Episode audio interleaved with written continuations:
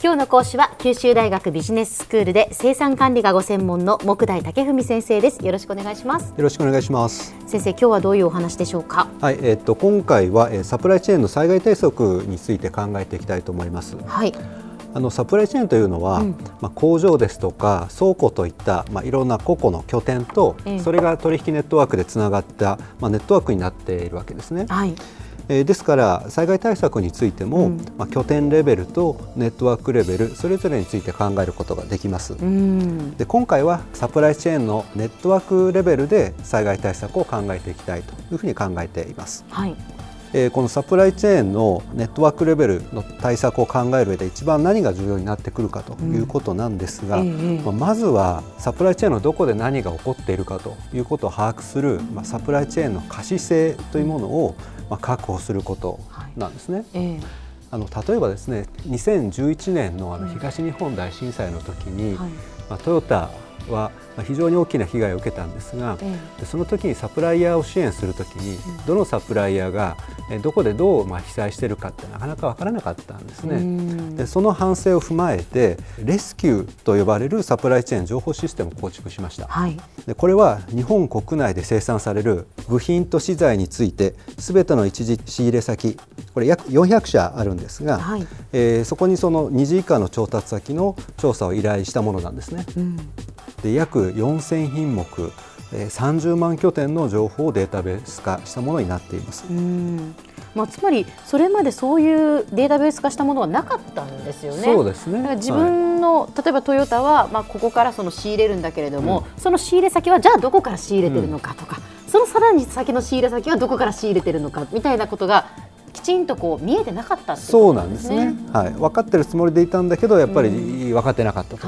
いうことで、レスキューというシステムを作ったわけです。で、さらにですね、このデータベースと内閣府中央防災会議が発表しているハザードマップを組み合わせることで、調達品目別ですとか拠点別にリスク管理ができると。はい、こうしたサプライチェーンの可視性というものを確保した上で、じゃあ実際にどうやって災害対策していくかということなんですが、そこで問題になるのがそのネットワークの眼見性というものです。眼見性というのは先生、丈夫さっていうことですか。そういうことですね。はい、要するに何かショックが与えられたときに、それに対して影響を受けにくい程度のことを眼見性というわけです。はい、で、例えばサプライチェーンの眼見性って何かというと、例えばある部品を特定のどこかの部品メーカーから買っていたとすると、とっても危ういと思います。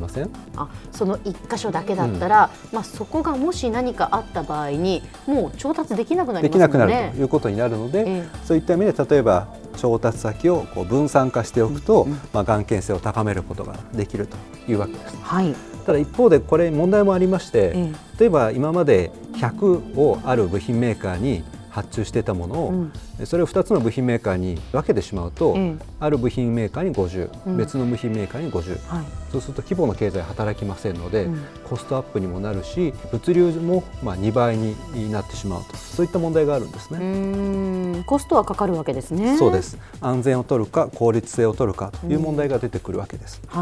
で、もう一つの問題は、もし被災してしまったらどうするかということで、それが復旧力という問題です。はい、で、復旧力には調達先の代替可能性というものと、生産情報の過半性というものがかかってくるんですが、もしですね、ある取引先が不幸にも被災してしまったときに、代わりの取引先を確保できれば、ある種迂回して部品の調達ができるということで、速やかにですねサプライチェーンを復旧することができるわけです。で、もう一つはですね、その過半性と先ほど申し上げましたが、過半性って先生、どういうことですか。これはですね、持って運ぶことができるかということなんですね。例えばある工場が被災をしました。でも同じ会社が持っている、例えば北海道の工場は無事ですと。そうしたときに九州の工場から生産設備だとかノウハウを持ち出して、北海道の工場に持っていって速やかに新しいラインを立ち上げられるかと、これは過半性の問題なんですね。一般的には組み立てラインは比較的過半性が高いというふうに言われていますし、半導体を作る工場のように非常に精密な機械が何十台と並べられるような生産ラインは過半性が低いというふうに考えられるわけです。こうしてですね、ある工場が被災してから事後的に生産ラインを別の工場に搬出しようとしても非常に時間がかかってしまうし、元の品質を実現するのも非常に時間がかかってしまうということで、一番いいのはあらかじめコピー工場とかコピーラインを設けておくのがいいんですが、しかしこれはやはり先ほど申し上げたような生産の分散化を招くので、やはりコストアップという問題を招いてしまうわけです。なかなかやっぱり難しいですね。難しいんですね。でそこでですね、東京大学に藤本隆弘教授という先生がいらっしゃるんですが、彼がですね、サプライチェーンのバーチャルデュアル化ということを提唱しています。でこのバーチャルっていうのは仮想のっていうんですね。でデュアルっていうのは複線のとか二重のという意味です。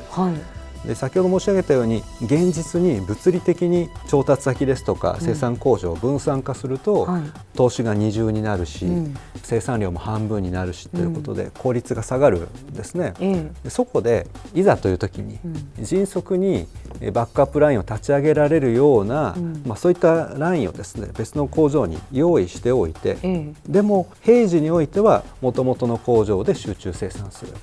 何か起こった時だけ迅速に生産ラインの緊急避難ができるような体制を作っておくと、そういう形で仮想的にバックアップラインを設けておくようなことが提唱されているんです。こうすると平時における効率性を維持しつつ、いざという時の安全性を確保できやすくなるというアイデアが出されているわけです。では先生、今日のまとめをお願いします。サプライチェーンのネットワークレベルの災害対策では、サプライチェーン全体を見渡す一段高い視点が求められます。サプライチェーンの可視化というのは災害対策の前提条件になるわけです。調達先の分散化はサプライチェーンが途絶えてしまうリスクを回避する重要な方法なんですが、平時における効率低下を招く恐れもあります。そこでサプライチェーンのバーチャルデュアル化によって、平時においては物理的には分散化しないものの、いざという時には迅速に調達分散化と同じ効果が得られるように、仮想の複線的調達先を確保していくということが有効と考えられています。今日の講師は九州大学ビジネススクールで生産管理がご専門の杢代武文先生でした。どうもありがとうございました。どうもありがとうございました。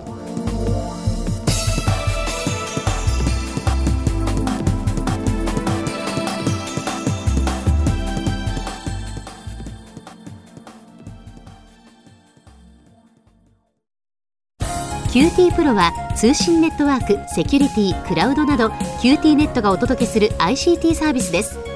九州中に展開した光ファイバー網を基盤に、一番身近なビジネスパートナーとして九州の企業、自治体の皆様をサポートします。詳しくは QT プロで検索を。